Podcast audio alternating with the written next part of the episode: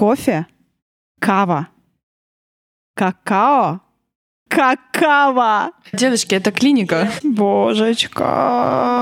Ну, извините, так получилось как бы. А Марина после кокаиновой вечеринки такая. Всего лишь 2 миллиона долларов, и мы сделаем отдельный подкаст про вашу ручку. Отлично, отлично. Это граничит с каким-то безумием и вообще психическим расстройством. Но не может нормальный человек заниматься этим каждый день. Что-то тебе надо делать со своей жизнью. У тебя какие-то проблемы.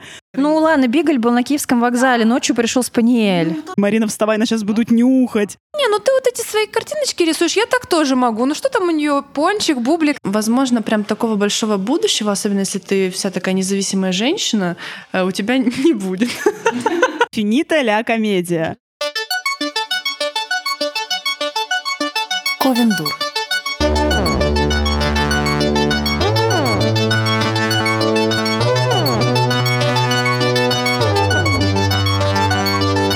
Всем привет! С вами Ковендур, около литературный подкаст в режиме стендапа. И с вами его ведущий я, Марина Казинаки, Жень Спащенко. Всем привет! И Оля Птицева. Привет! Мы приехали в Киев Здесь прохладно. Мы, конечно, с Пряшей ехали сюда и ожидали, что мы приедем такой южный курорт, просто будем ходить в платьишках, но нет, снег э, шел, когда мы ехали еще в поезде и уже преследовал нас сегодня утром даже немножечко здесь. Вот, на самом деле мы сидим э, в теплом кафе, поэтому иногда вы будете слышать э, звуки э, кофемашины или что там делают смузи, я не знаю, что-то вкусное делают, пока мы не можем это пить и есть, и записываем подкаст. И я хотела сказать о том, что мы все-таки с вами уже окончательно э, вступили вот в эту э, степень профдеформации информации, когда уже просто некуда деться. То есть раньше мы только а, темы какие-то переставали обсуждать и, и говорили, не-не, это в подкаст, в подкаст, все в подкаст. Теперь мы еще ездим в поездки таким образом. То есть э, мой эпичный подкаст в Цюрихе, который был записан с Дианой Тулой э, про Ватпад, э, это не последняя история. Раньше мы ездили в Киев, я ездила в Киев к Жене отдыхать, гулять, э, ходить по вкусным кафешкам, э, пить вкусный кофе, глинтвейнчик, теперь мы подумали, так, в смысле? Мы сейчас запишем 100 подкастов за эти три дня. Поэтому, ребята, мы сейчас сидим в Киеве с прекрасным гостем, с которым мы могли встретиться только здесь, в Украине. А, и я безумно этому рада, и вы сейчас поймете, почему. Я думаю, что я с нашим замечательным гостем могла встретиться намного раньше, потому что это моя землячка из города, вы не поверите, Кривого Рога. Вот просто представьте, где бы мы еще увиделись. У нас в гостях в Ковине Дур сегодня иллюстраторка, преподавательница, э, ведущая YouTube-канала и человек, который организовал челлендж «7 дней, 7 идей» в Инстаграм, Аня Ломакина. Я что-то пропустила? Мне Нет. кажется... У, привет, Ура! Аня, привет! Ты можешь говорить все. Привет. Развязали Ане рот. Всем привет. Спасибо, что пригласили. Спасибо, что приехала. Спасибо нам, что мы приехали. Спасибо поезду. Ну кто о чем? Москва, Киев, за то, что привез нас. Спасибо отвратительному проводнику, который не убил нас хотя бы, это хорошо. Да, который хотел нас убить, но удержался. Спасибо милой собачке Бигль, которая в 5 утра, блин, обнюхивала мои вещи. Спасибо вам всем, Спасибо друзья. Снегу, который из Москвы вместе с девушками сегодня переместился в Киев. Это отвратительно. Нет. Мы старались. В общем, э, все это замечательно, прекрасно, и слов моих э, нет, как мне радостно, что я здесь наконец-то оказалась. Вот, Ань, я понимаю, что мы такие с нахрапа на тебя напали, сказали, приходи к нам на подкаст. А, давай так в паре слов. Подкаст, как сказала уже Мариночка, у нас э, около литературный, и э, наша аудитория, она тоже такая около литературная, около культурная. И поэтому а, мы а, любим говорить а, на темы такие смежные, когда творчество с чем-то пересекается, ну, пересекается с жизнью, например. И сегодня... А, проводниками. С проводниками, с собаками Бигль в 5 утра. Марина, вставай, Марина, вставай, нас сейчас будут нюхать. А, вот. И а, когда это, когда творчество с жизнью пересекается, то возникают какие-то сайт-проекты. А, вот нас слушают и молодые писатели, и молодые иллюстраторы, и музыканты, и мне кажется, вообще все, кто только вот можно придумать, там скульпторы, актеры, э, танцоры и прочее, прочее, все нас слушают, и все, конечно, задаются вопросом. Вот я занимаюсь творчеством, но как мне э, в эм, времена, когда самое главное это соцсети, вообще о себе миру заявить, и где мне найти эту грань, когда я о себе заявляю, рассказываю о себе, там веду лайфстайл-блог, а когда мне тогда творчеством заниматься? Кто я? Блогер я или там писатель? Блогер я или художник? Ты знаешь, сейчас вообще очень много споров э, по этому поводу, паблик-токов всяких разных, например, в писательской среде, потому что писатель — это всегда был такой человек, который вот он сидит, такой затворник, значит, в городе Брюге э, с собакой э, возле открытого окна и печатает на машинке свои книги, потом он их в мир выдает. Они, конечно же, классные, они, конечно же, круто продаются, и никто про него не знает. Он такой, значит, такой весь томный, скрытный и вот такой. Но э, в реалиях современного мира, как вот э, молодому поколению писателей кажется, это невозможно, потому что э, совершенно по-другому идет это распространение информации и идет конкуренция за эту информацию. Так, можно еще раз вопрос? Э, Вопрос. Да, вопроса еще не было. Это были, да, такие творческие отступления. Вот скажи, ты иллюстратор. Да, И одновременно с этим ты блогер. верно. Где эта грань? Как ты находишь равновесие? Кем ты себя считаешь? Блогером, иллюстратором? И давай сразу, может быть, ты, если тебе так будет легче, а, как это вообще блог появился и для чего? Изначально, вот зачем ты его завела, да, каналы, что он тебе давал? Так, давайте все по порядку. Значит, э, блогер я или иллюстратор? Мне кажется, 50 на 50. И вот эм, мне кажется, блогер хорош тогда, когда у него есть своя основная деятельность, а не просто, типа, я показываю, как я сегодня вкусно покушала и купила новую шубу. А когда, ну, по крайней мере, мне так интересно смотреть за людьми, которые просто документируют свою интересную жизнь, свою интересную деятельность. Поэтому вот если мы говорим про прекрасных литераторов, то, э, возможно, им стоит рассказывать, какие они прекрасные, и вот сидят в Брюге, и там прекрасный, кстати, город, поэтому... Щелково сижу я, значит, такая. Голову не мыла шестой день. Да, ну так э, пусть люди знают, как происходит написание книги. Это действительно очень интересно. То есть мне всегда классно узнать, как вот люди живут ту жизнь, которую я вряд ли когда-то проживу, потому что я ввиду своей деятельности никогда не буду там в брюге с немытой головой. Щелкого. Вот. А если рассказывать о том, как родился мой э, YouTube, как раз вот это было тогда, когда я подумала, что было бы интересно рассказать людям, как это учиться в Академии искусств. Потому что мало ли кто э, рисует, но никто не знает, как это будет учиться на творческого человека. Может, у абитуриентов есть какие-то вопросы. Я начала документировать свою жизнь, потому что подумала, что мне бы интересно было смотреть подобный блог. Ну и кроме того, было просто интересно понять, о боже, как это снять себе на видео, выставить. Ну то есть у меня был такой какой-то просто интерес э, эксперимента. Вот. А потом параллельно, оказывается, людям это интересно и начали проявлять ко мне какое-то внимание. И так вот видео за видео это все превратилось в какой-то момент прям в работу. И сейчас так как э, платформа, на которой я могу рассказать то, чем я занимаюсь. Вот. Так вот, в общем-то, это и получилось. Хорошо, смотри, ну вот сейчас а, у тебя есть какая-то конкрет, какое-то конкретное понимание, что тебе это дает? Ну вот, допустим, эксперимент твой удался, ты себя сняла, ты себя увидел, у тебя хорошо получается, тебя интересно смотреть, и людей стало много.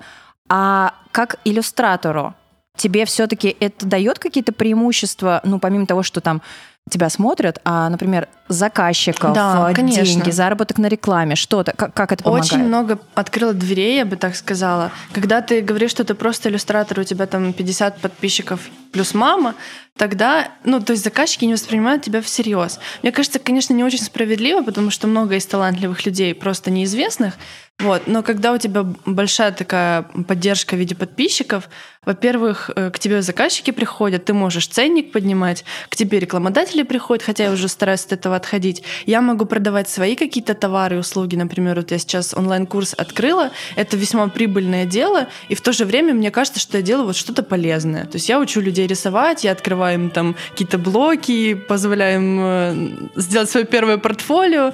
Вот.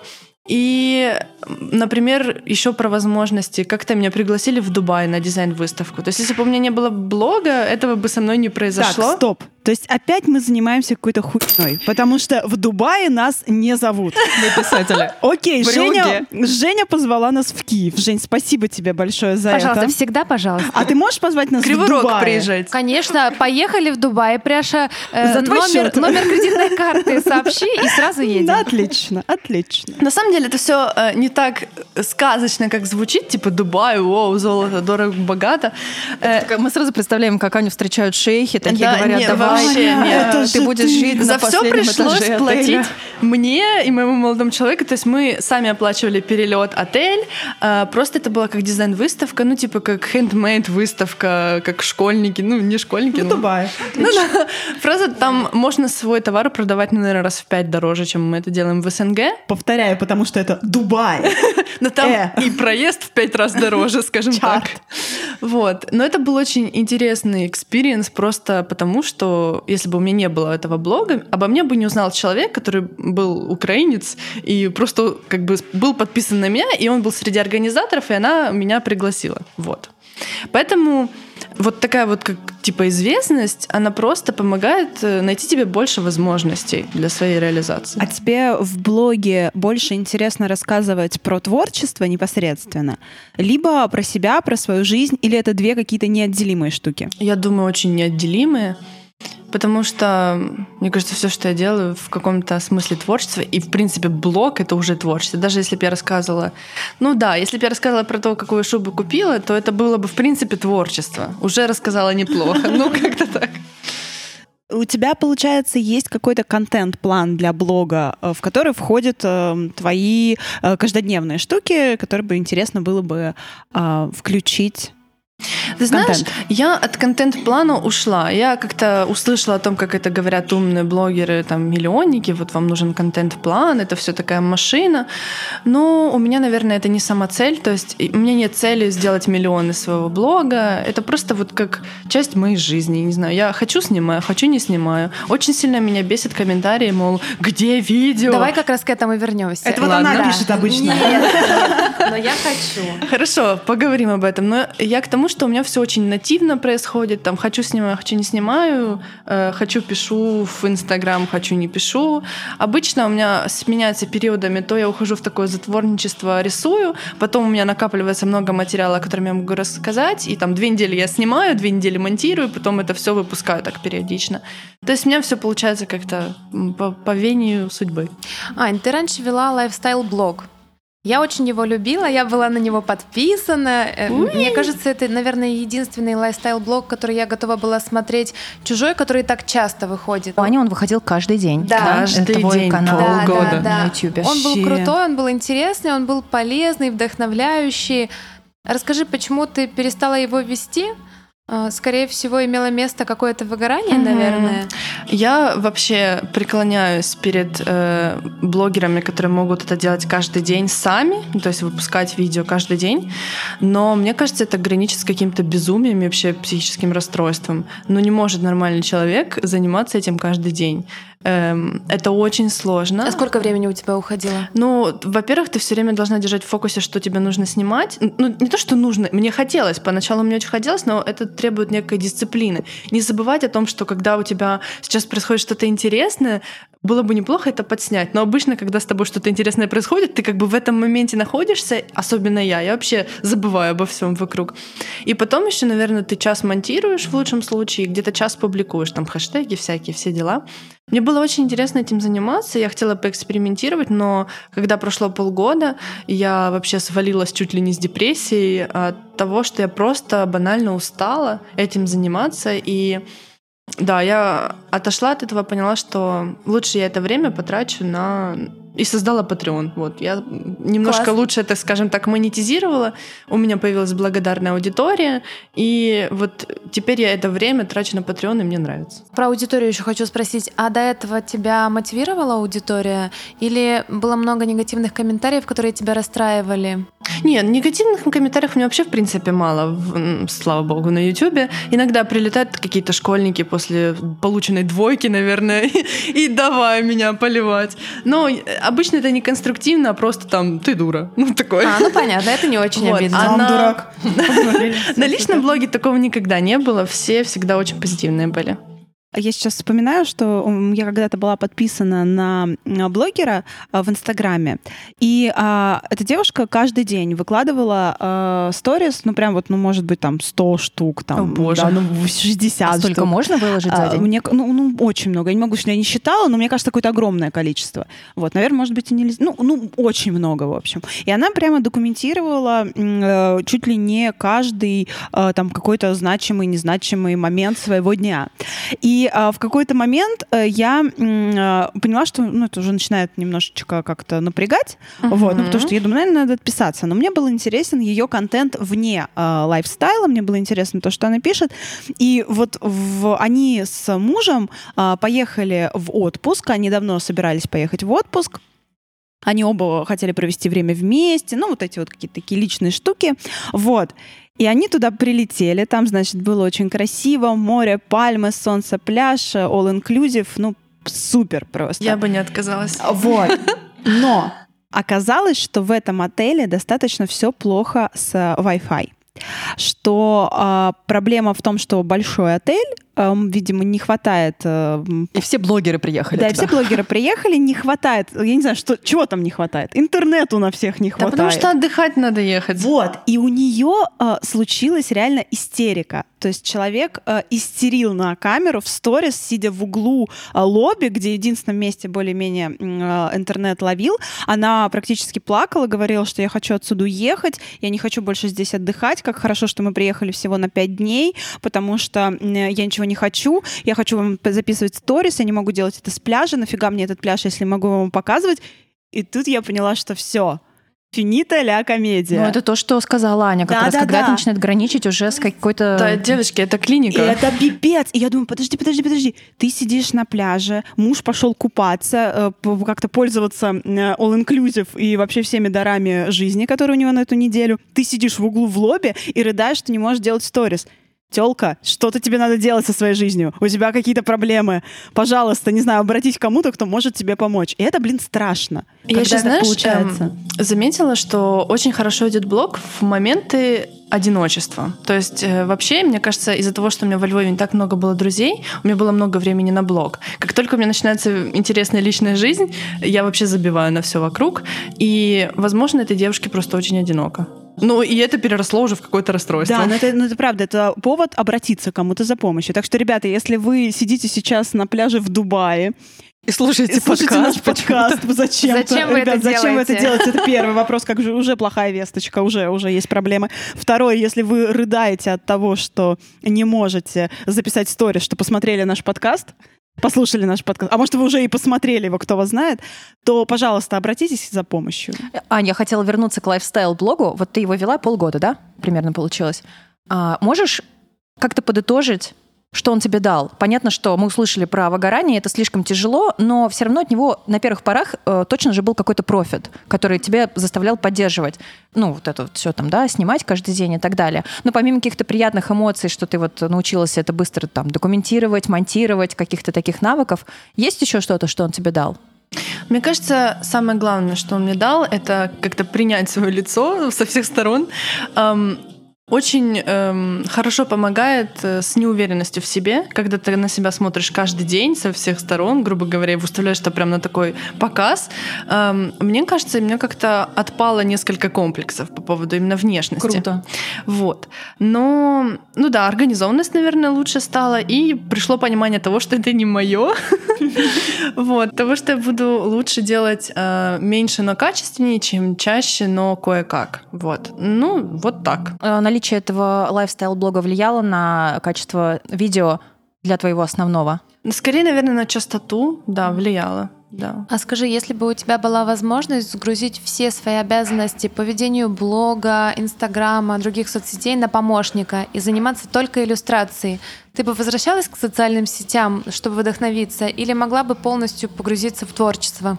Ты знаешь, мне кажется, это невозможно, потому что мой блог и Инстаграм — это тоже часть творчества. То есть я когда делаю видео, я сама продумываю, как оно должно выглядеть, в принципе, придумаю, там визуал или сценарий. Я делегирую монтаж, потому что понимаю, что это действительно не совсем моя история. Это очень технический, вообще там не особо нужно как бы присутствовать. Можно делегировать. Инстаграм не представляю, как можно делегировать. Ну, типа фотки, я же подписи сама делаю. Ну, можем придумать такой волшебный мир, где это сделать было бы можно, потому что я о себе знаю, если бы я могла на кого-то полностью сгрузить все обязанности по ведению соцсетей, какому-то постингу, я бы этим вообще не занималась, мне это не доставляет доставляет радости как многим людям. Скорее для меня это обязанность. Мне приятно, когда есть отклик, люди пишут, когда есть комментарии, но в целом больше это какая-то работа. Особенно меня напрягает, когда я хочу в моменте отдохнуть, расслабиться, а мне обязательно нужно что-то запостить. С другой стороны, смотри, наш подкаст — это, в общем-то, такая же штука, которая работает там на нашу популярность, на узнаваемость, на узнавание наших книг и так далее этот проект для тебя тоже такой? Ну, то есть ты бы не стала им заниматься, если бы тебе это не нужно было? Проектом... Или он интересен? Нет, проектом занималась однозначно бы. Не занималась бы соцсетями. Я вот говорю о том, чтобы вести соцсети. Да, просто, возможно, как раз Аня подходит к своим соцсетям, а, где она активна, как к проекту. А, да. тогда да. Но я сейчас скажу, что мне не нравится. Вот, например, когда выпускаю видео, его нужно как можно скорее засунуть во все дыры, грубо говоря. А, запостить там в Инстаграме, запостить в сообществе в YouTube, такое тоже существует. Э, запостить ВКонтакте, в Фейсбуке, в Сторис. И вот именно эти технические моменты засунуть везде меня раздражают. Вот это я бы с удовольствием делегировала. Да, мы когда по четвергам просыпаемся, я прям вот помню, что я утром... Вместе мы это делаем, разумеется, всегда. Я такая, Марина, вставай. А Марина после кокаиновой вечеринки такая, не могу.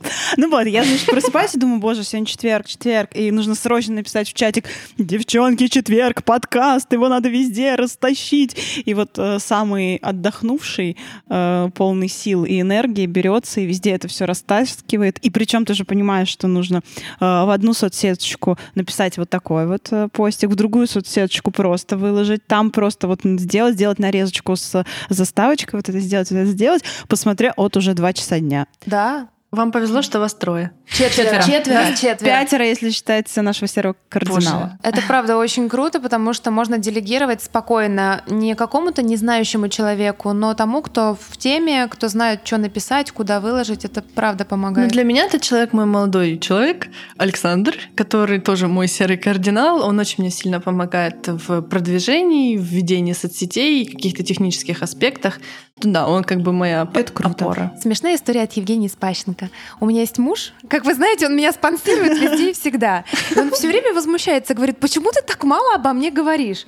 Поэтому, если вы удивляетесь, что я много о нем говорю, в видео пишу иногда, то, пожалуйста, не удивляйтесь, это он меня заставляет. За каждое упоминание он платит Женьке просто. Да. Это так, это действительно так. Поэтому у меня тоже есть э, прекрасный молодой человек, я его очень люблю, Сергей. Пожалуйста, дай мне немного денег. Однажды мы сделаем спешл цикл э, полуторачасовой, где мы будем просто говорить про Сергея.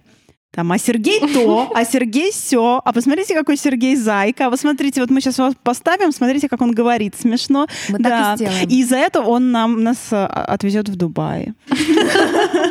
Аня нам пароли явки просто сдаст. Ань, давай тогда перейдем к более такой наверное, профессиональной части относительно иллюстрации. Расскажи, пожалуйста, на данный момент, Какие у тебя основные проекты помимо онлайн-курса? С кем ты сотрудничаешь? Ты иллюстратор чего и для кого? Угу. Я беру такие маленькие независимые проекты. Обычно это небольшие издательства. Сейчас я работаю с издательством украинским. Я рисую детскую книжку уже больше года. Та, которую ты у себя время от времени показываешь? Да, там зайчики, лисички. Класс, всякое. я люблю эту книжку. Я уже очень хочу, чтобы она скорее опубликовалась. Но вот этот заказчик — пример идеального заказчика, который не давит на тебя со сроками, очень отпускает в плане творческого порыва. И из-за этого отчасти не получается быстро это все сделать. Потому что меня очень много всяких разных действий происходит вокруг меня. Еще я иногда беру маленькие заказы однодневки, там что-то кому-то какого-то персонажика нарисовать. Это прилетает обычно просто на почту, благодаря, наверное, Behance. Вообще не знаю, откуда они меня находят. Вот. Эм, недавно сделала иллюстрации для детской косметики. Называется Save All. Скорее всего, скоро будет новый, новый дизайн в России, и, наверное, до Украины тоже дойдет. А ты можешь сказать, что это за издательство украинское, или ты не можешь раскрывать название? Не уверена, что могу, Ага. но обязательно потом об этом расскажу, когда книжка будет публиковаться. Очень интересно. Ты сотрудничала с иностранными издательствами тоже, насколько я знаю. Можешь немножко про это рассказать? Возможно, про свой опыт. Я сейчас э, забочусь о, а, на самом деле, там каких-то начинающих иллюстраторов, от которых, например, мне лично часто приходят вопросы, с кем сотрудничать, где находить э, и так далее. Вот пока про твой опыт, э, как это выстраивалось, и, может быть, как на тебя вышло украинское издательство, опять же. Ну вот это как раз возвращает нас э, в историю о том, что важно о себе заявить в соцсетях и везде, где только можно. Поэтому нужно их вести, наверное, отчасти. Не знаю, как они меня находят. Я, кстати, ни у одного своего заказчика не спросила, где он меня нашел. Но мне кажется, работает Behance для заграничных заказчиков, а для наших как раз вот моя э, Инстаграм, YouTube деятельность. Ты, мне кажется, в иллюстраторской среде известна благодаря Инстаграм и Ютуб деятельности, потому что я лично знаю нескольких иллюстраторов украинских, которые на тебя подписаны, с удовольствием читают. Мне кажется, они как раз через эти соцсети находят, через Ну, Ютуб. как-то мне в Беларуси сказали... Ой, нет, как-то мне украинцы сказали, что они были на каком-то собрании в Беларуси, и там кто-то сказал, что есть такой вот иллюстратор. То есть иллюстратор сказал, что есть иллюстратор. Ну, вот Сарафанное иллюстраторское радио. Да, я думаю, это именно так работает. По поводу заграничных заказчиков. Ам, а что мне сказать? Типа, как на них выйти А, или смотри, чего? во-первых, расскажи, может быть, что ты делала? У меня потому что появилась такая э, история личного характера. У меня есть иллюстраторский дуэт «Коза Дворон», и мы рисуем обложки. Я расскажу, что было в нашем опыте. А, Но сначала хочу послушать тебя. Что ты делала для иностранных заказчиков? И как тебе вообще этот ну, опыт работы с ними? Я делала и книжки, и дизайны приложений, и какие-то маленькие просто плакатные иллюстрации. Чаще всего это были какие-то независимые чуваки, которые не для корпорации, а для личного использования. Однажды я там, например, рисовала серию плакатов на поминки. Но это было очень... это- Подождите, а такое бывает? Можно мне на поминки? Закажите мне серию под... Я иллюстратор- нарисую, можно не заказывать. Это была очень трогательная история. Я каждый раз плакала, когда мы переписывали с заказчиком. В общем, у этой женщины умирала мама, когда мы начинали с ней общаться. А, У нее была онкология, и эта мама писала стихи о собаке, которая была у них в семействе, когда девочка, девушка была маленькая. И, в общем, э, мне нужно было проиллюстрировать эту книжку, сборник стихов. Но в процессе нашей работы мама, к сожалению, скончалась. И потом девушка как бы не бросила наш проект, решила на поминке распечатать плакаты с этими стихами и проиллюстрировать их этими собачками. И потом, э, ну, то есть мы сделали проект, все там, она очень сильно была в восторге. Американцы, они вообще прекрасные заказчики, они всегда поют тебе дифирамбы, а, в отличие от наших. И то же самое в играх. Тоже потом поделимся этим опытом. Вот. И потом она мне прислала спустя год, вот тоже отличие от американцев, они всегда очень помнят о тебе и прилетают к тебе спустя год, прислала фотографии с этих поминок, то есть у них это не так, как у нас, они там что-то собираются в ресторане, веселятся, и были эти плакаты, и, короче говоря, очень трогательно. Да, Это очень интересный трогательно, рассказ. очень, Спасибо очень. большое. Вот. А в целом эм, заграничные заказчики, я их сама не ищу. Я с издательствами прям большими не работаю, потому что они обычно хотят тебя на, ну, как бы не до full time, то есть ты вроде и далеко, но все время с ними. А я люблю так от заказчика к заказчику прыгать. Вот. Эм, они меня сами как-то находят. Ты иллюстрируешь книжки, да, именно? Книжки, приложения. А вот когда у тебя идет работа с книжкой, ты э, читаешь эту книгу заранее, не знаю, общаешься с автором, общаешься с редактором, как вот собираешь эту инфу? Мгм. Обычно мне присылают текст конкретной иллюстрации, к конкретной Мгм. иллюстрации. Возможно, заранее мы обговариваем настроение книжки, о чем она, как они ее себе видят. То есть, может, у них какие-то есть особые пожелания в иллюстрации, цвете или чем-то еще. Но не всю книжку сразу. Честно говоря, мне лень все сразу читать. Я читаю Ну, слишком по много главе. всего, да? Да. А я хочу спросить про украинские издательства. Можно мы к ним вернемся на секундочку? Есть какие-то, с которыми ты хотела бы работать и готова была бы работать даже бесплатно? Ну, насчет бесплатно не уверена. А с которыми бы хотела работать, да, я хочу очень с эм, видавництва Старого Лева. Это львовское издательство, которое, когда я поступила во Львов, я просто э, я плакала над их книжками, я мечтала о том, что, боже, неужели люди могут так рисовать, как у них все атмосферно.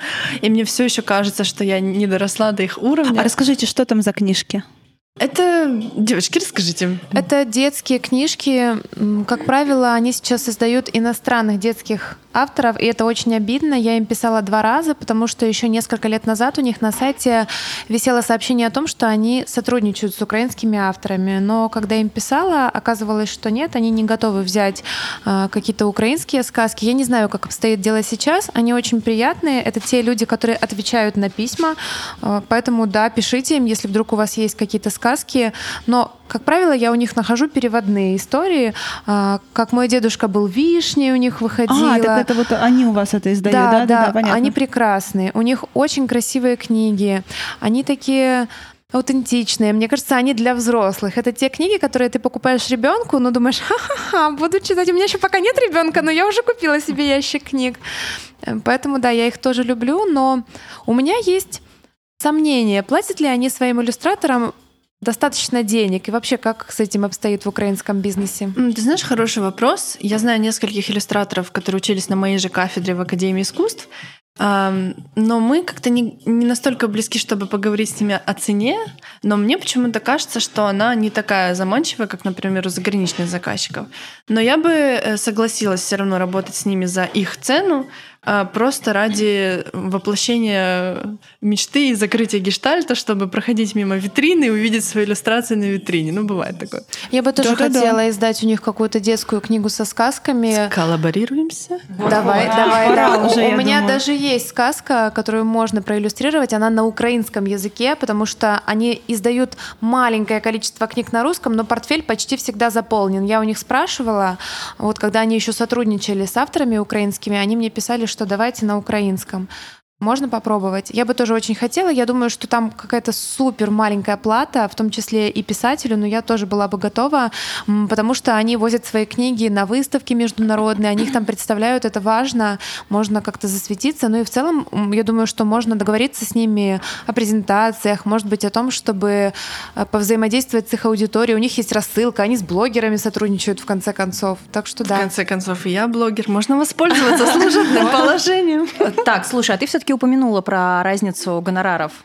Она существенная? Мне кажется, процентов 70. Да, Офигеть. наша история такова. Э, я не буду рассказывать про себя, потому что у меня опыта именно рисования для заграничных заказчиков с книгами не было, но моя партнерка по э, нашему дуэту, Вера, она занимается каллиграфией, и когда мы создаем обложки книг, она занимается шрифтами. То есть она подбирает весь шрифт под картинку, она его рисует э, и так далее, и так далее.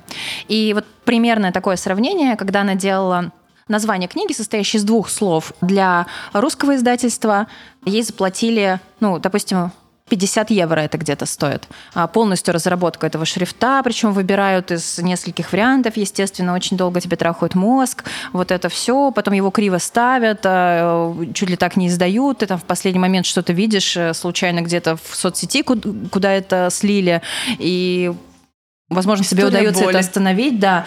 И потом у нее пришел заказ от э, немецкого клиента. То же самое нужно было сделать для книжки. Это было тоже какое-то фэнтези, э, для которого нужно было сделать название из двух слов. Это стоило 400 евро. Вот просто разница. И да, ты всегда получаешь положительный фидбэк, тебе пишут благодарственное письмо, что спасибо большое за работу, это было очень круто. Естественно, это просто невозможно в рамках в России сейчас, в рамках той этики, которая есть. Ну, с молодыми издательствами я думаю, уже возможно. Да, Они ты у знаешь, нас прогрессивные, я хорошие. бы не, не всех под одну гребенку гребла. Мне кажется, э, сейчас есть уже те заказчики, которые готовы подстроиться под автора, если им прям очень это сильно нравится. Все еще, может быть, есть разница в некоторых случаях, но уже, мне кажется, начинается вот это вот движение в сторону этики рабочей, в сторону оплаты труда. Мне кажется, в будущем будет хорошо. Ну, начинается, да. Тут я не буду скрывать. Давайте правда. про деньги, девчонки. Ань, зачем становиться иллюстратором? Денег? Нет, подожди, мы, да, мы еще не настолько близки. Зачем становиться иллюстратором? Потому что писателем можно становиться, правда, только от большой любви к писательству. Ты знаешь, мне кажется, любая творческая профессия только от большой любви. То есть с иллюстраторством то же самое? Я недавно думала об этом. Я как-то очень э, полгода назад или год назад топила идею о том, что это действительно прибыльная работа, особенно если работать на заграничных дядей. Вот. Но в последнее время я понимаю, что Оно-то да, но мне кажется, есть у этого срок годности. То есть, когда тебе будет 50, возможно, этих денег тебе будет не хватать, а все таки у иллюстраторского дела есть потолок оплаты, ну, то есть никто не будет тебе, скорее всего, платить за там тысячу долларов за одну иллюстрацию. Ну, только если ты не какой-то мега раскрученный иллюстратор, которых, в принципе, Ну, не это так уже много. граничит с художником, которого покупают только за- ради его работ. Ну, то есть он не иллюстратор, он, скорее всего, раскрученный автор-художник, а не просто исполнитель. Вот. И я подумала о том, что, возможно, прям такого большого будущего, особенно если ты вся такая независимая женщина, э, у тебя не будет. Классно, мне это нравится. Ты независимая женщина? Ха-ха, у тебя не будет будущего, детка. Независимая женщина-иллюстраторка. Ну, слава богу, меня это не касается. Сергей, я тебя люблю. И мы тоже, Сергей. Ну, э, здесь можно продолжить идею о том, что можно стать не только иллюстраторкой, но там еще и подмучивать э, какие-то другие проекты. Ну, как-то э, придумать, как можно монетизировать не только конкретно заказами. Потому что и времени больше не становится, а сил становится меньше Ну вот смотри, возрастом. например, а, сделать обучающий курс. Но если у тебя есть какие-то проблемы с коммуникацией с людьми и с э, тем, чтобы делиться знаниями и нормально их доносить, э, как думаешь, какие еще варианты для иллюстратора доступны? Ну вот сейчас тебе там за последнее время ходит в голову. А у меня еще вот конкретно в моем случае есть еще одна идея э, бизнеса. Эм, Я хочу сделать агентство иллюстраторское, потому что я с иллюстраторами общаюсь, и мне кажется, самая большая боль творческих людей — это коммуникация с заказчиком. Вот это вот договориться о цене, договориться о сроках, договориться о правках, договориться, договориться, и ты сидишь полдня и переписываешься им в имейлах вместо того, чтобы рисовать.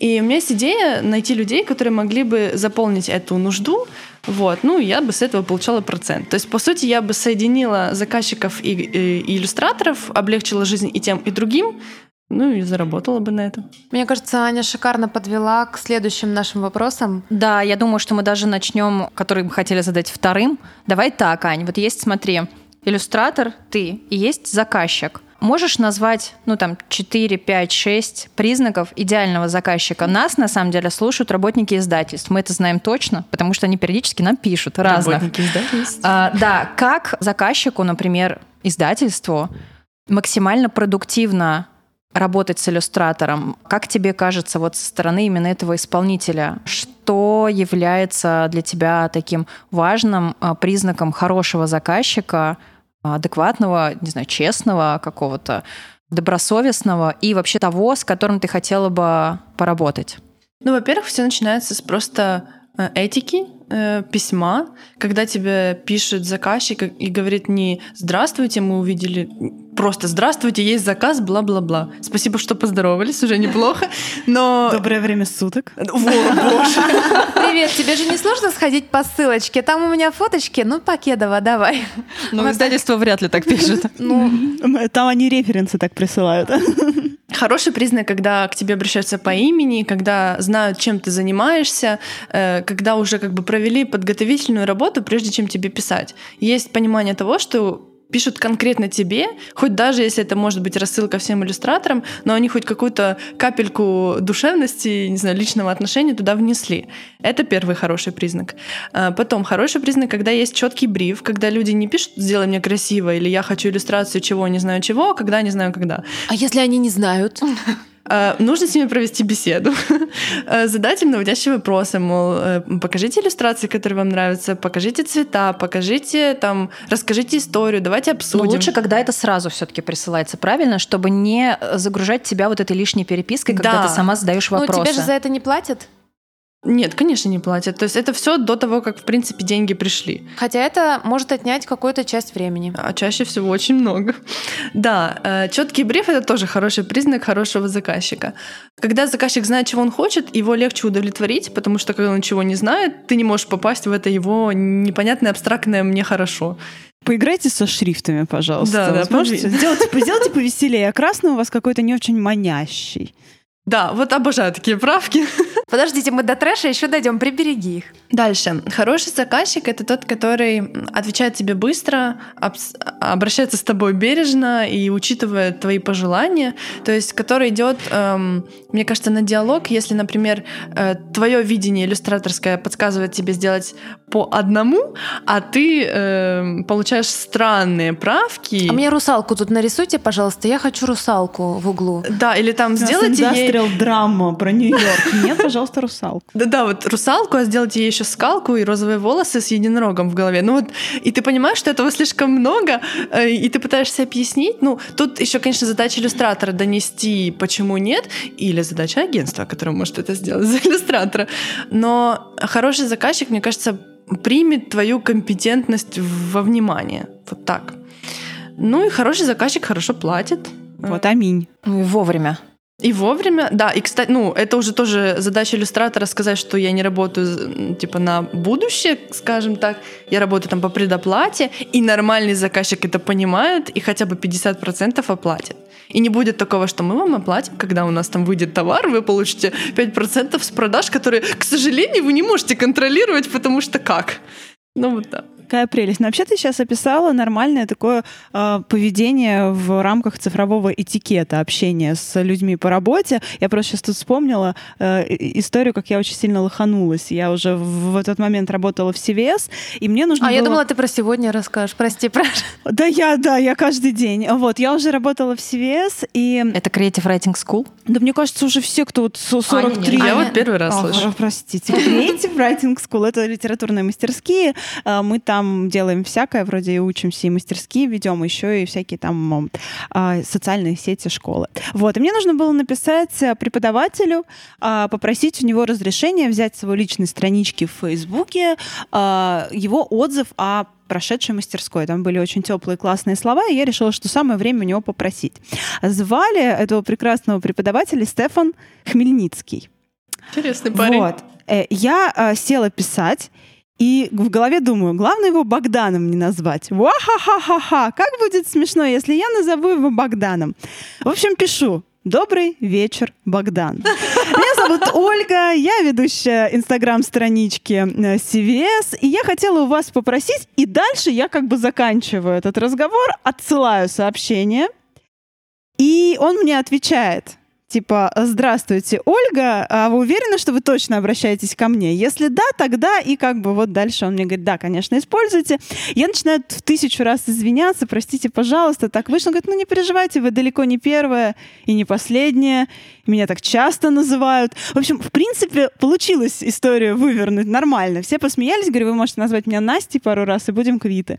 Но сам факт, когда ты э, пишешь по работе и косячишь так отвратительно, ну серьезно, прям по рукам себя бить хочется. Аня, расскажи нам таких историй, ну хотя бы парочку. Наверняка же тебе писали неадекватные заказчики, ну которые совсем никак нельзя было с ними примириться. Что было самым ужасным в твоей жизни иллюстратора?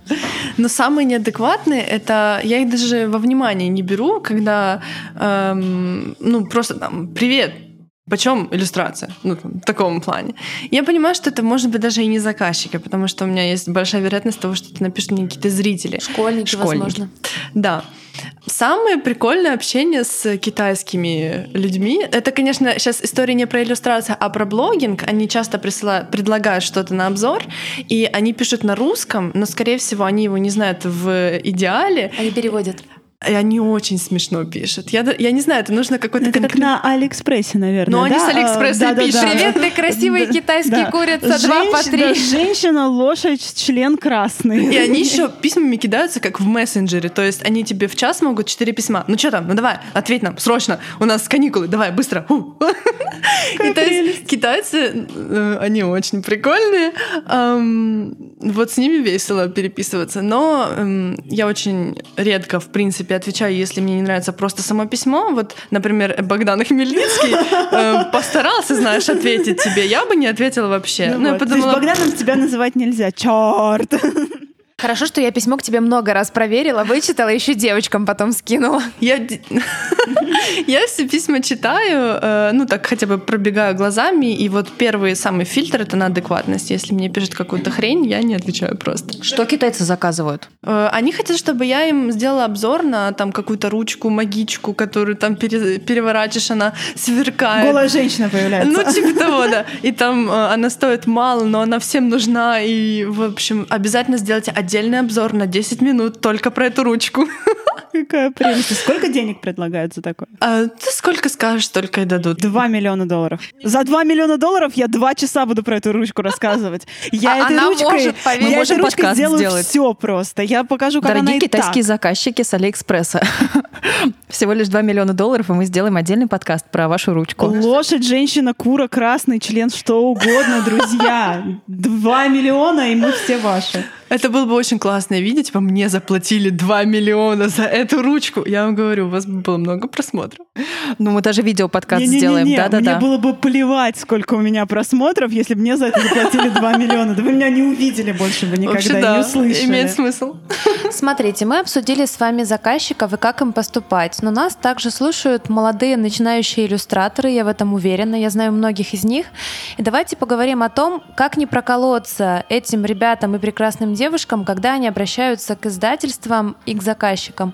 Может тоже пять линий поведения, как вести себя иллюстратору, когда он хочет получить заказ, когда он хочет написать в издательство, вот как себя вести, м, таких Ну, то назвать. есть, когда э, молодой иллюстратор сам ищет заказчика, может быть, есть какие-то советы? Мгм.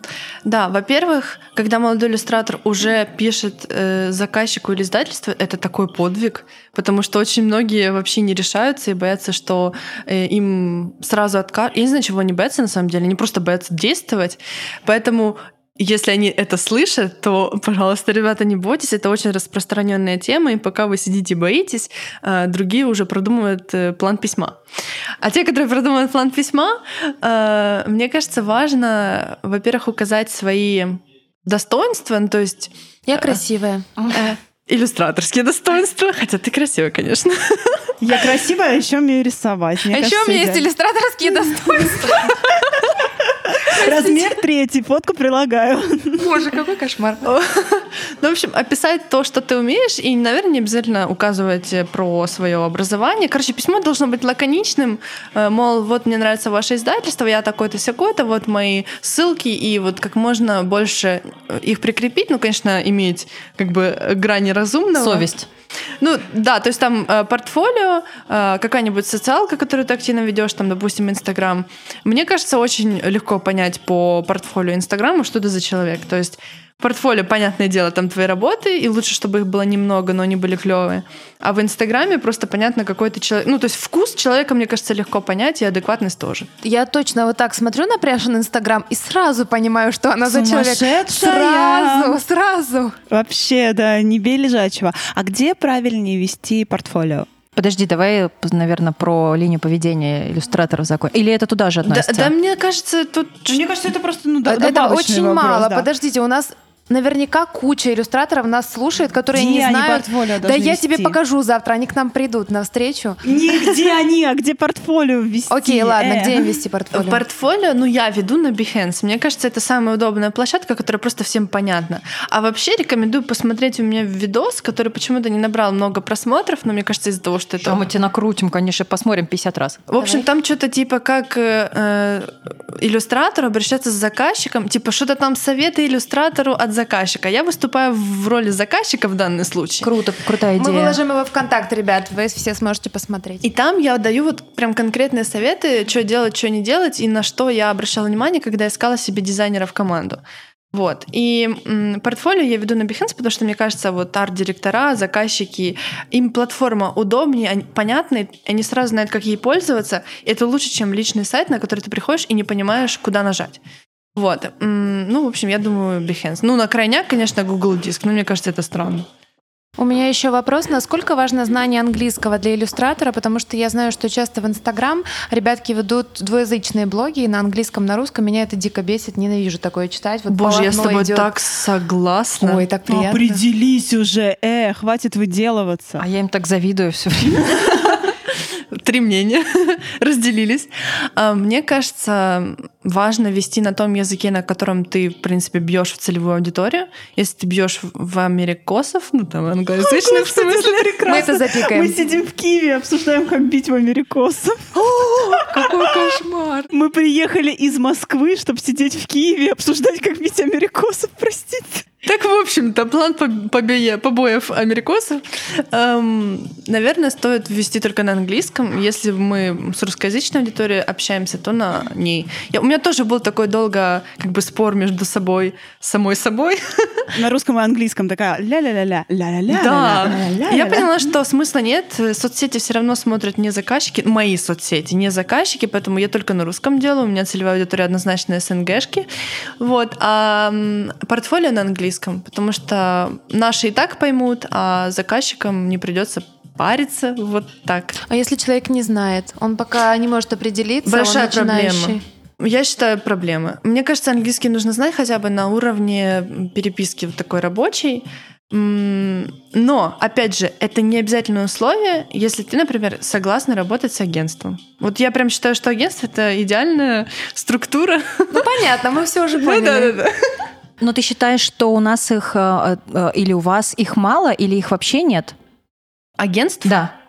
Эм, Или ты знаешь, что я их нет, не или знаю там что-то? агентство. Я Вот, знаю шикарно. одно клевое. Я Я, общалась с... эм, Я записывала видео интервью с тайскими иллюстраторами, и одна из них мне рассказала, что она работает с агентством, и я у нее поспрашивала, что как. Вот. И она рассказала, как они работают. Ну, короче говоря, все, что я рассказала про агентство, так они и работают. Это как они литературный агент, по сути, только для У иллюстраторов. нас Да. их тоже нет. такой импресарио. Они представляют иллюстраторы везде. Они даже их на конкурсы посылают, на всякие фестивали и все такое.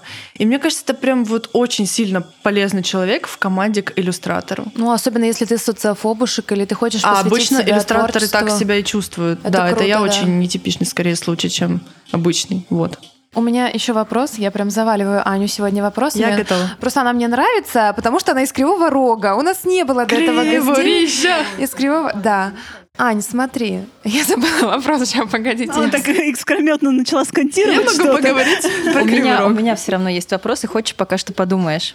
Окей, да. А, Ань, я немножко сейчас перейду в такую более техническую, наверное, сторону, которая а, меня волнует как иллюстратора саму очень сильно. У тебя очень узнаваемый стиль, в котором ты рисуешь. А, у тебя есть какой-то определенный а, заказчик, условно его так усредненно назовем, да, который, которому этот стиль нужен. Но я уверена, что у тебя, как и у многих других иллюстраторов, иногда срабатывает такая штука, что хочется рисовать совершенно в ином стиле, хотя бы что-то одно нарисовать и так далее. Но, например, что-то кардинально прям различающегося там а, с твоим основным стилем я у тебя в соцсетях не видела. Ну, что прям совсем вот что-то другое, другими материалами, другие, другие цвета, а, другие форматы и так далее. Ты это рисуешь и не показываешь, чтобы не портить всю вот картину вот эту стройную? Или ты нормально удерживаешься от того, чтобы в другие стили не вваливаться? Во-первых, у меня недавно была э, иллюстрация, Я хотела которая- об этом рассказать. Да, говори, говори. Она такая была очень живописная. Живописную, да, я видела. Портретики. Вот это как бы э, отве- ответвление, от, отступление от моего стиля. Но вообще мне просто нравится тот стиль, в котором я рисую, и он все же с годами немножко эволюционирует. Я ничего не рисую, не скрываю, мне просто обидно, что это никто не увидит. А насчет заказчиков, например, если он к тебе пришел за определенным стилем, а ты такая хочу рисовать в другом, мне кажется, во-первых, можно предложить ему просто скинуть референс иллюстрации, которые вот ты как бы хотела бы. Эм, ну и если прям есть такое четкое осознание, что вот этот стиль мне больше не мил, хочу в другом, либо переделывать портфолио, перекраивать немножко. А если нравится, и, например, такой мультяшный и какая-нибудь воздушная акварель, сделать просто два разных портфолио, взять себе псевдоним и быть э, Нагана и Баста. Ребята, Оли Вингет свободно, можете забирать. Да, псевдонимы это у нас больная тема в пи- писательской среде, но в целом, да, это хорошая идея и хороший совет, потому что а, я немножко скачу от а, стилей, у меня не совсем они прям кардинально различаются, но в целом, да, вот когда у тебя тут акварель, а тут какая-то жесткая черно-белая графика, а, и если там у меня, может быть, пересекаются где-то темы или персонажи, то в целом часто мне все равно кажется, что это разное, и мне сложно, потому что непонятно, как себя представлять, непонятно, что заказчик увидит, э, и вдруг ему это подойдет или не подойдет. Но есть и второй такой вопрос, Проблема тоже такая очень насущная. Я разговаривала о ней с людьми из игрового мира, с теми, кто э, занимается концепт-артом. И если очень грубо поделить, то вот эти концептуальные художники делятся на два типа. Те, которые очень технически подкованы и умеют рисовать в разных стилях, они могут делать и 2D, и 3D, и traditional art, и digital art, Монстры. и так далее. И они подстраиваются под заказчика. То есть они чаще всего получают а, какое-то задание и уже выбирают конкретный там стиль, или им прям пишут, что нужно вот в таком стиле. Они, соответственно, получают достаточное количество денег, ну такое усредненное за свои uh-huh. заказы, а, и большое количество заказов, потому что у них как бы много и такая там средняя оплата, где-то больше, где-то меньше. Это подходит тем, кто действительно хочет зарабатывать деньги. Но второй тип э, концептуальных художников — это те, которые работают только в своем стиле. И они долгое время, могут прям долгие годы не иметь никаких заказчиков, но зато есть такой шанс, что потом приходит большой, крутой заказчик с действительно потрясающей оплатой и потрясающим проектом, который будет известен на весь мир, и вот ты будешь делать для них концепты. Непонятно, как быть. А я сталкивалась с тем, что иногда мне приходит запрос на какую-то обложку или, может быть, какую-то иллюстрацию. И я понимаю, что это отходит от моего стиля, но в целом я это сделать могу. У меня художественное образование, я умею пользоваться разными материалами, я могу, я понимаю, как э, в эту атмосферу встроиться, я могу это нарисовать. Но хочешь ли? Да, и дальше непонятно. Например, не хочешь, но, но для портфолио но, хорошо. Для портфолио хорошо, что, например, поработала с этим издательством, а, например, у меня на тот момент там не было большого издательства в портфолио, да, и вроде там денежка какая-то. Угу. И вот как бы все время вот такой вопрос встает. Он вроде такой, наверное, для э, людей, не работающих в этой профессии, немножко такой неактуальный, непонятный. Ну, хочешь рисуй, хочешь не рисуй. Ну, а для меня это все время какой-то моральный выбор, потому что я боюсь, что я сейчас начну вот распыляться, потеряю свой вот этот стиль, потому что ну, времени на рисование вот прям своего, что я хочу, меньше же становится. Я же рисую на какого-то дяденьку, там что-то э, мне не свойственное. Бывает ли у тебя такое, и какой у тебя к этому подход и взгляд на это? Ты знаешь, мне кажется, очень важно задать себе вопрос, чего я хочу вообще в целом в жизни. Сложный вопрос, надо будет подумать. А, ну, например, если твоя там глобальная цель стать известным иллюстратором, которого будут покупать просто за его стиль, то придется, наверное, продвигать свой стиль и брать только заказы, которые про твой стиль, и лупить только твой стиль, короче, и не прогибаться под изменчивый мир. А если тебе нравится быть универсальным бойцом и брать разные заказы, и бросать себе челлендж, и при этом клево зарабатывать, но быть, скажем так, в тени, то это тоже вариант. То есть, может, например, мне такая история не очень близка, но я не говорю, что это плохой сценарий. Для кого-то это прям идеальный сценарий. То есть тут, мне кажется, важно вот каждый раз э, выяснить себе эту самую цель, и каждый раз, когда тебе приходят какие-то заказы, проверять эту цель на жизнеспособность. Ну, в общем, э, задавать себе эти вопросы, когда приходят тебе, короче говоря, что мне сейчас нужно, деньги там или слава? Я знаю такой вариант, что люди, которые стремятся к тому, чтобы покупали именно их стиль, но долгое время не могут сидеть без заработка, хотят заниматься там все равно рисованием, они берут такие заказы и просто их не выкладывают в портфолио в итоге. Да, такое тоже возможно. Да, ну вот как вариант. Но мне кажется, они время теряют. Я могу представить, что бывает прям такая вот, как в Украине говорят, скрута. Скрута. Я сегодня радуюсь слове, словом кава и пошта. А Обычные слова, а у нее столько радости вообще. Эм, я думаю, когда совсем туго с деньгами, может быть, и такой выбор сложнее сделать. Но мне кажется, просто когда ты делаешь нелюбимые задачи, во-первых, ты здоровью самому вредишь, а во-вторых, ты просто время тратишь, которое ты бы могла потратить на поиски, например, хорошего заказа или на прокачку своего портфолио. Все равно, вот это как у меня спрашивают, нужно ли учить фотошоп? Я говорю, зачем? Ну, там я хочу, не знаю, делать концепт, но рисую на iPad. Я говорю, ну так, а ты в итоге будешь рисовать на чем?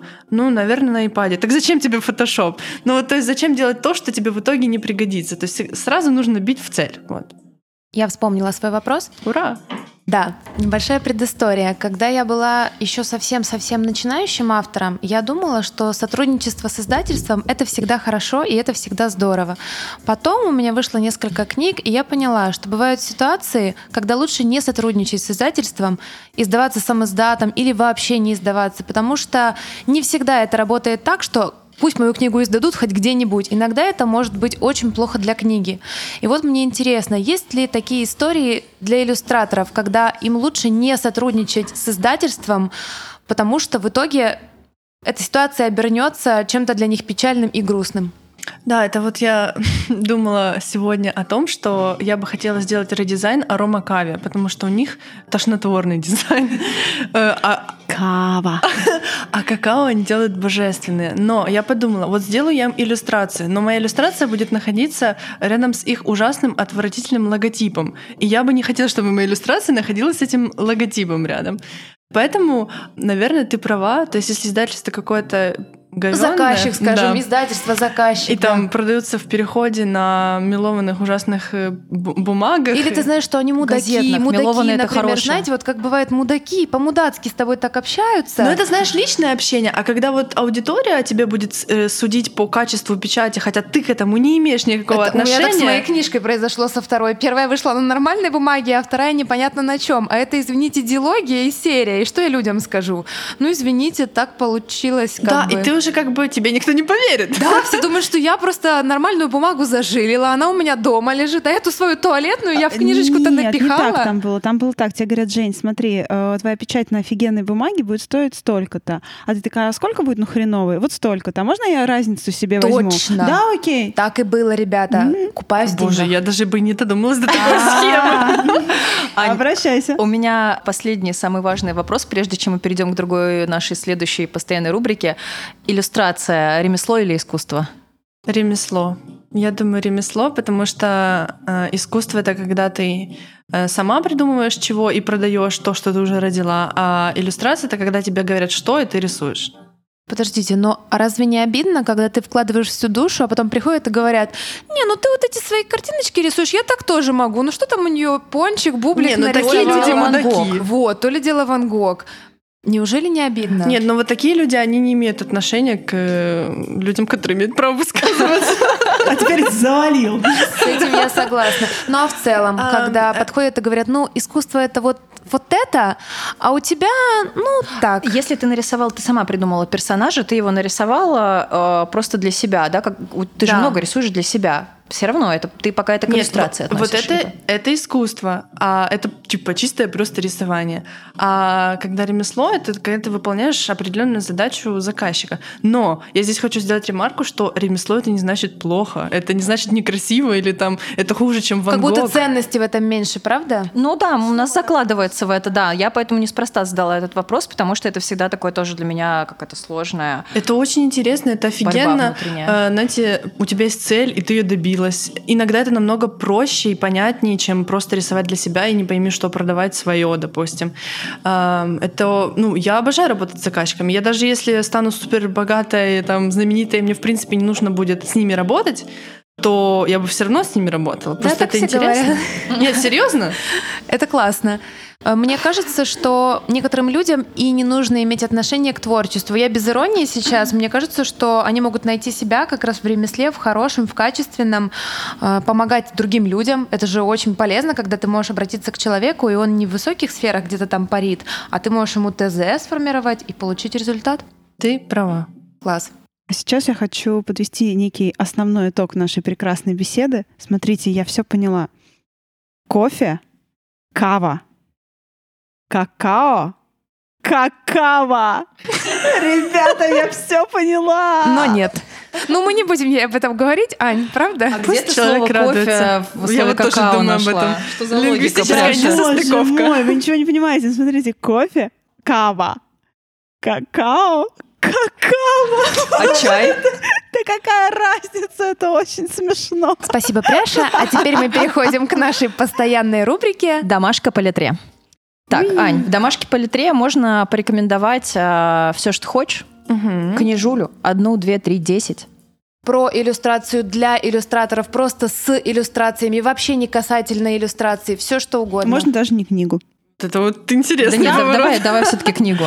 А, я сейчас э, читаю э, «Гарри Поттер и дары смерти». Прекрасная книжка, я вам хочу сказать. Читаю на английском. Мозги просто вскипают. У тех, у кого есть проблемы с английским языком, и он хочет поломать себе мозг, очень рекомендую. А для иллюстраторов э, мне очень понравилась книжка, которую можно прочитать за час.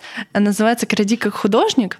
Она не очень, знаете, прям книжка, это скорее набор картинок, который очень помогает вернуть мозги на место и э, убедиться в том, что использовать референс, чужие картинки для того, чтобы создать свой какой-то шедевр, это хорошая идея. Да, просто правильно их использовать. Да. Да, у нас просто эта книга всплывала уже в разговорах, Мы мне кажется, в подкасте, говорим, да, да, да, о потому том, что, что украсть как художник в творчестве это правильно.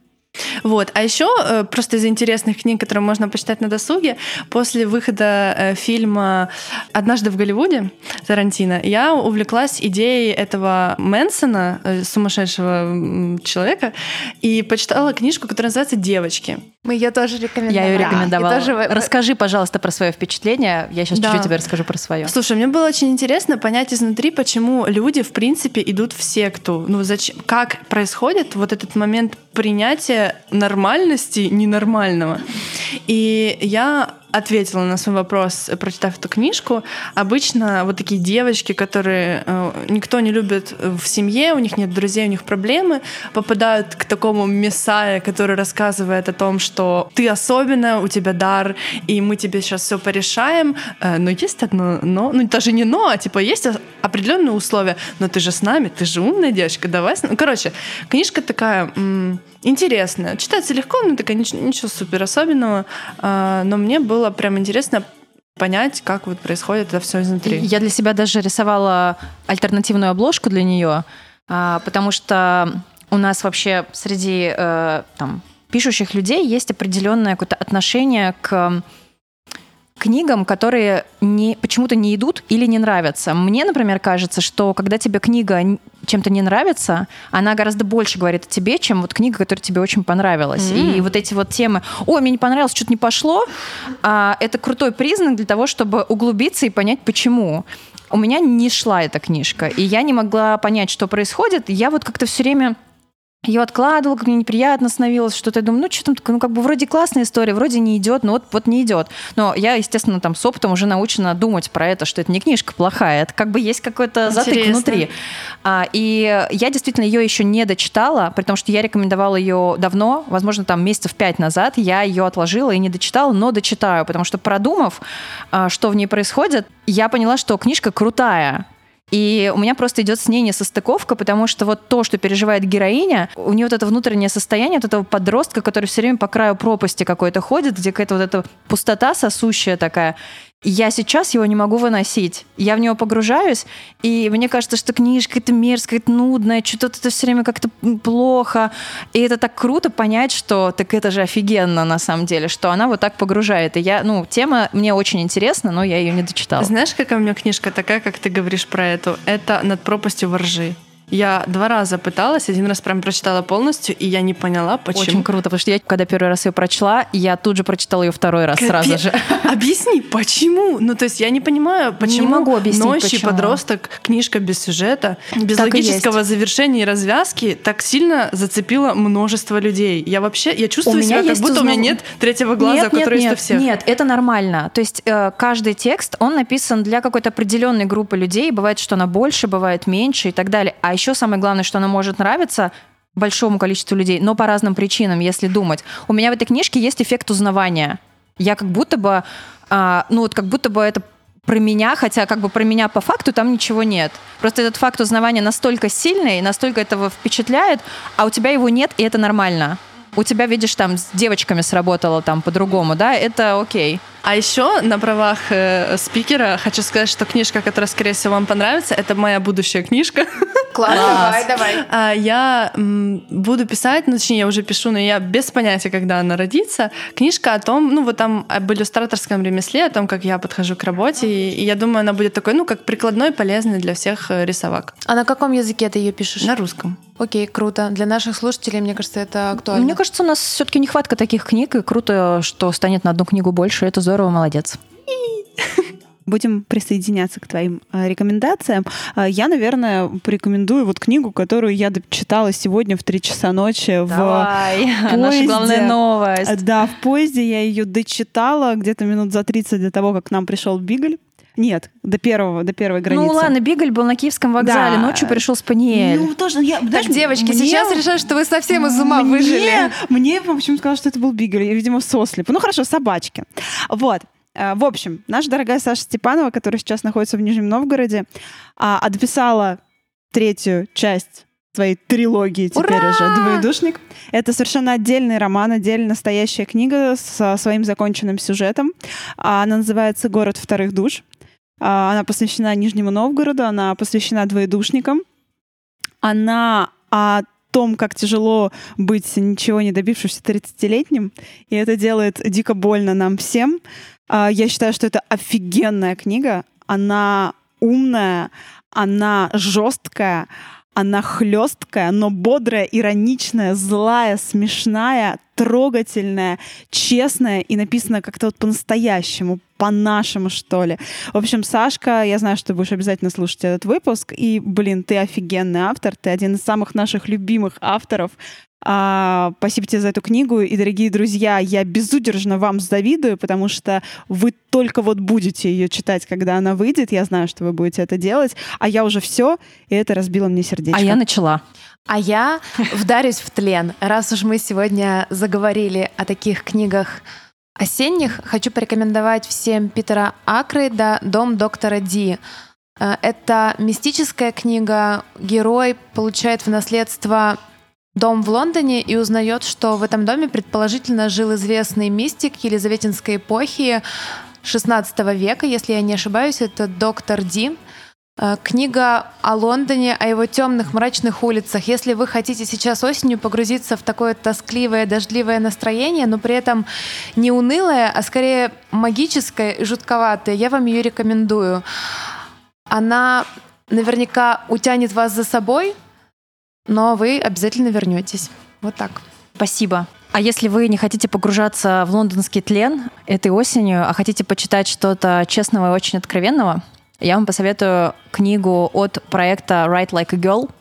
Маленькая книга о женской сексуальности, которая уже доступна в электронном виде, и с ноября, если я не ошибаюсь, она выходит в виде бумажном с моим, между прочим, блербом. Первый в моей жизни блерб с моим комментарием. Вот. Я очень рекомендую эту книгу. Я знаю, что Пряж тоже ее читала. Это 11 рассказов э, от девушек, учившихся на курсах проекта Write Like a Girl.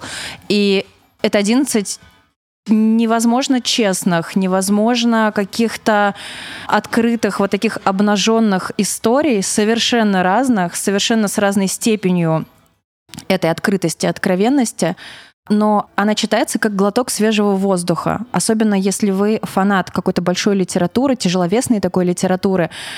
Вот когда открываешь ее, она настолько другая, и я поняла, что мне долгое время так не хватало таких текстов. Мне очень хочется поблагодарить всех девушек, которые к этой книге причастны. Вы очень крутые.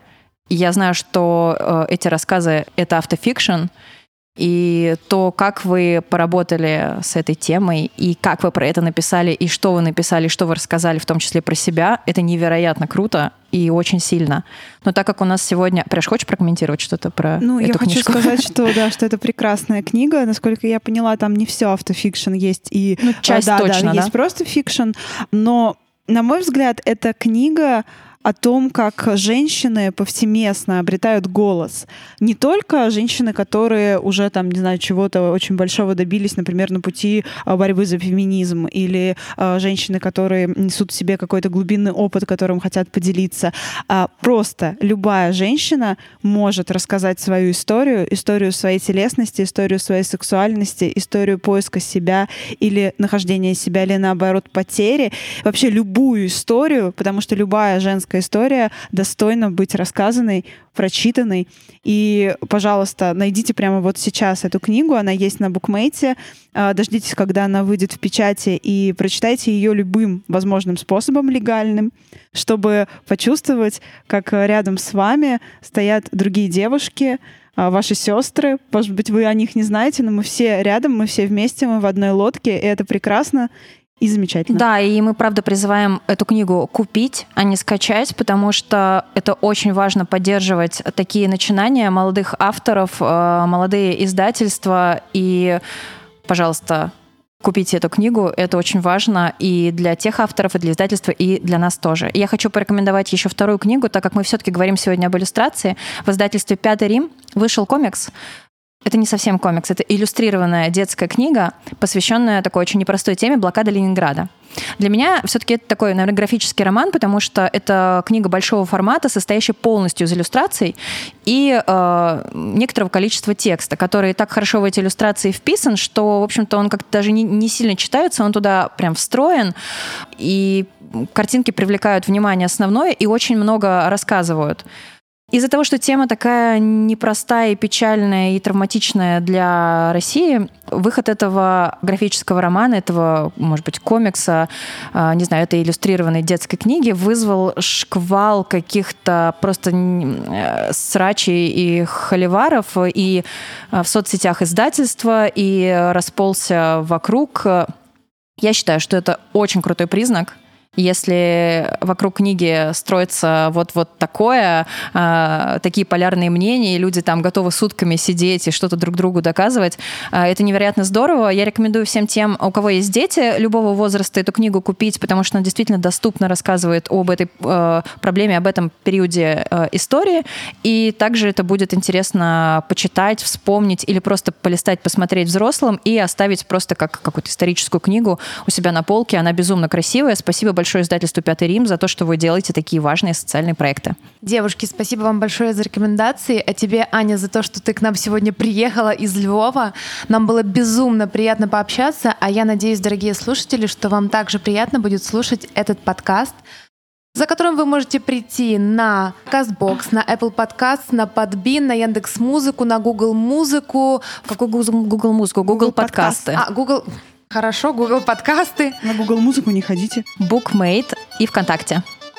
А, то есть слушайте нас на всех площадках, э, подкаст-площадках этой галактики. Мы вас любим. До встречи в следующем подкасте. Аня, пока-пока. Спасибо. Пока. Спасибо. Пока.